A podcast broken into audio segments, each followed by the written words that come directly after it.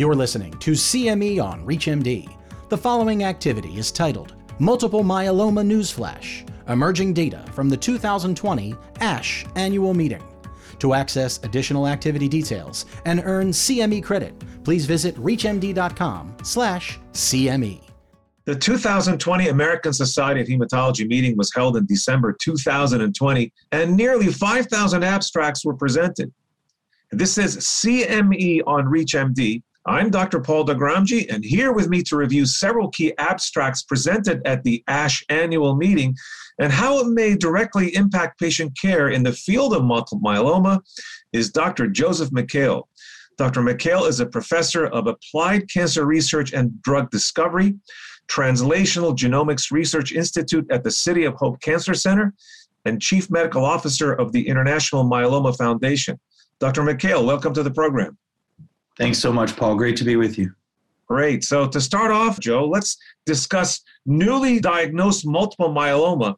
Can you share details about any key data from the ASH annual meeting? Absolutely. Happy to address this topic. You know, it was a very exciting ASH for multiple myeloma. We've seen over the years so much change in the world of multiple myeloma. And typically we think of it in the relapse setting, as we're going to come to in a few minutes. But even in the frontline setting, we've seen significant improvements in what we can do for our patients. And this was particularly highlighted at this annual meeting with the Griffin study. We've been following for a little while now. We're quite excited for it to come to fruition. Is a, a randomized phase two trial where we are comparing what is currently the standard of care using bortezomib, lenalidomide, and dexamethasone versus daratumumab plus bortezomib, lenalidomide, and dexamethasone. So, this randomized trial is very important to us because although we've developed this very important platform of a triplet, the question is can quadruplets make our frontline therapy better? And indeed, we saw in this study various lessons learned. So, the primary endpoint of the study was to demonstrate an improved, stringent, complete remission and sure enough, we saw that in the earlier presentations of this study. What was being focused on at ASH this year was looking to see what would be the effect of continued use of daratumumab in the maintenance setting.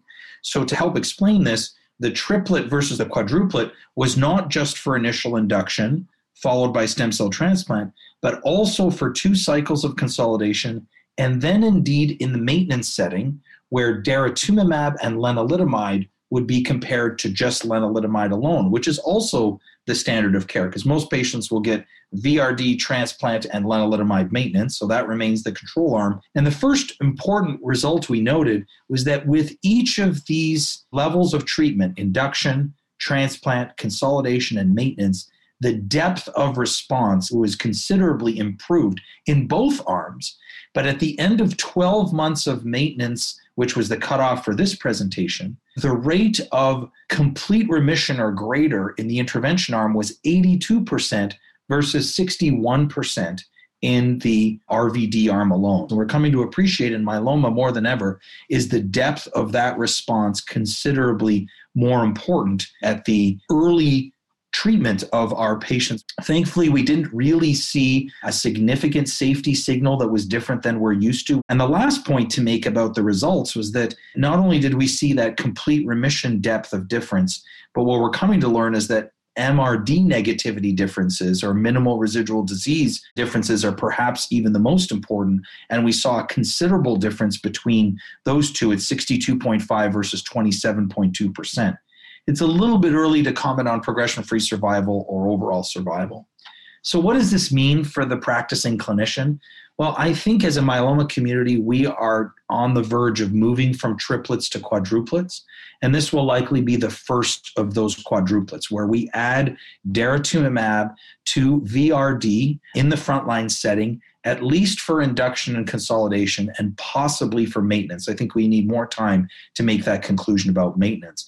And I think it will herald other quadruplets that we'll see in the future that include daratumumab with other triplet combinations and even potentially other novel antibodies such as isatuximab.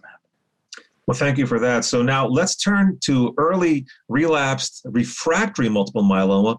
Can you tell us about the important abstracts in this treatment setting?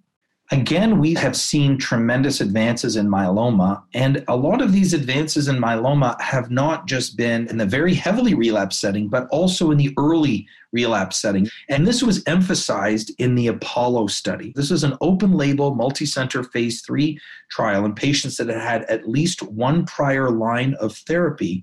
And patients were randomized to receive pretty standard pomalidomide and dexamethasone, and then the intervention arm added daratumumab to it, and specifically added daratumumab as a subcutaneous injection. The primary endpoint was progression free survival, and sure enough, we saw a considerable improvement in median progression free survival from about seven months to 12 and a half months. And only about half of these patients were in first relapse. There were patients that were in second and indeed third relapse.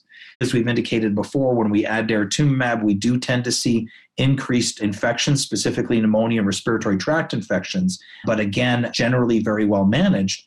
And interestingly, in contrast to the older days of IV DARA, now giving it subcutaneously, we had significantly fewer what are called infusional or now administration reactions when given subcutaneously. So, this is a very important study for the clinic because it emphasizes to some degree what we're already doing. This is already a well-known combination of daratumumab and pomalidomide. It's been available in the community for a few years by virtue of the NCCN guidelines. But this is now the confirmatory phase three study and specifically adds the element of subcutaneous daratumumab, which I think is going to be a very important part of what we do going forward. Because instead of giving patients IV drug for sometimes many hours, although there are some accelerated infusions, now we literally give this drug subcutaneously over five minutes. So this has particularly significant implications for the way we deliver this drug in the community. Wow, that's pretty great. Is there other pivotal data that was shared at ASH in uh, relapse refractory multiple myeloma? Absolutely, Paul. So, in this same vein of using intense therapies early on in relapse. Another very important study was the IKEMA study, and I actually had the privilege of being a part of this study as well. And this was a little bit of a similar approach that I just described, but in this case, the control backbone was carfilzomib and dexamethasone, which is also a very commonly used combination in early relapse multiple myeloma. And this trial was a further update of phase three study of isatuximab rituximab, carfilzomib, dexamethasone versus carfilzomib and dexamethasone. So isatuximab, of course, is a novel CD38 antibody, similar in many respects to daratumumab. So, this was a very important randomized open label multi-center phase three study with a little over 300 patients that were randomized in a 3 2 fashion to isatuximab, carfilzomib dex versus carfilzomib and dexamethasone. The primary endpoint, as we would expect, as we saw with Apollo, was progression free survival. And interestingly, in this case, the isatuximab carfilzomib dex arm has yet to achieve that. So it's not yet reached. Whereas in the KD arm, the median progression free survival was 19 months. Really quite a long and good outcome, even in the control arm. As expected, we saw a considerable difference in the response rates between the two. The hazard ratio was 0.53. The safety signal was quite what we would expect with these drugs, although we always have to specifically watch more for cardiac effects when patients are receiving carfilzomib. This is not yet an FDA or NCCN guideline approved. We do already have the daratumumab carfilzomib dex through the CANDOR study having been approved, and now we'll likely see with IKEMA uh, a similar approach where we can use this CD38 antibody isatuximab in combination with carfilzomib and dex for very deep and durable responses in patients with one to three prior lines of therapy with myeloma. So, Joe, we were just talking about some of the key abstracts presented at the ASH annual meeting, and I want to dive into that just a bit deeper. CAR T cell therapy is another exciting area in multiple myeloma. What are some of the key takeaways from clinical data presented at ASH that you'd like to share with our listeners?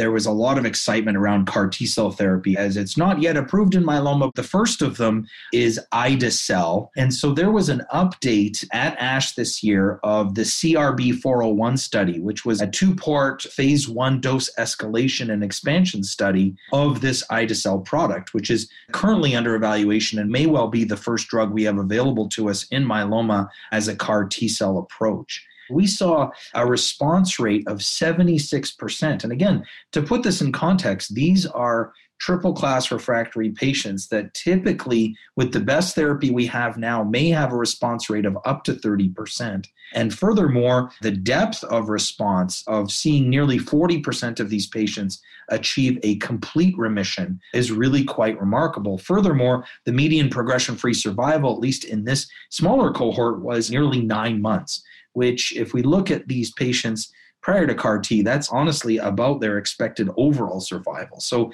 there was a lot of enthusiasm around this. Now, of course, CAR T cell therapy comes with some challenges. In particular, we know that by virtue of the conditioning chemotherapy we give them, the patients are going to have significant cytopenias, including neutropenia, nearly all of them. And also, in particular, cytokine release syndrome. Although I must say we are getting better at both preventing it and treating cytokine release syndrome, mostly thankfully now uh, they're grade one and grade two, but we still see these in the majority of patients. So I think my take home for this first product, the ide-cel product, is that it's clearly demonstrated its ability to demonstrate both depth and duration of response in patients who have very heavily pretreated multiple myeloma. I think we are getting significantly better at managing the toxicities of this therapy and really anticipate that this is going to be something available to the myeloma community in the near future, likely within the year 2021. Very interesting. So, what about CAR T therapy, cilta-cel? Can you tell us more about this promising data that we have on this agent?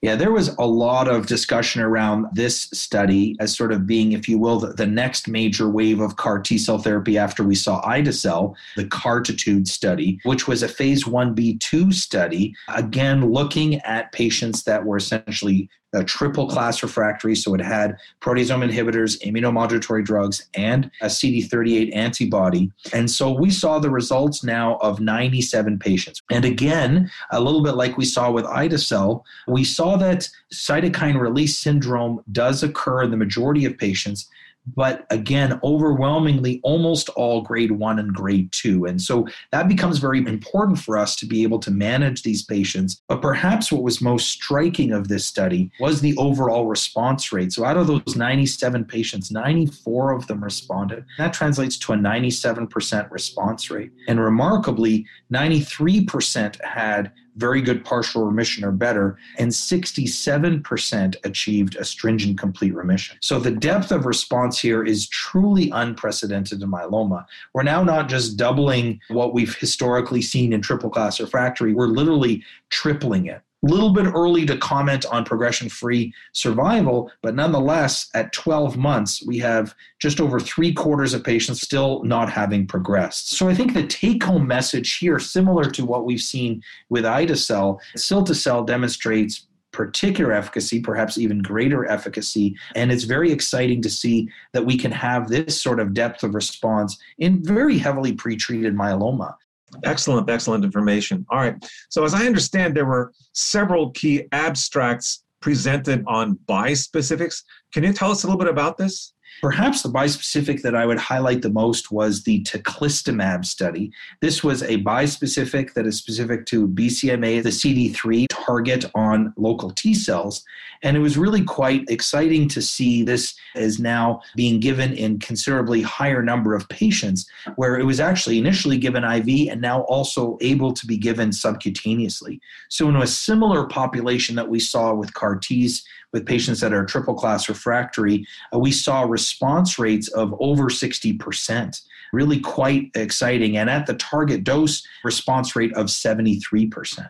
Now, there are some safety considerations here, as we would expect, that we do see cytopenias, but we also do see some cytokine release syndrome, perhaps not to the same degree as with CAR T. Uh, but this is an important point for the community oncologist because these drugs are still given inpatient for the first dose or two by virtue of that risk of CRS, but then ultimately can be given potentially exclusively as an outpatient and even given subcutaneously, as I mentioned. So, looking to the future of bispecific therapy, we think this will be a very important treatment strategy going forward. We have other targets now. So, there was another abstract of talquetamab, which was uh, using GPRC5D along with T cells. And again, similarly, we saw response rates in that uh, 67 to 78% response rate. So, really quite striking, uh, with again, similarly, some cytokine release syndrome, mostly of grade one to two quality.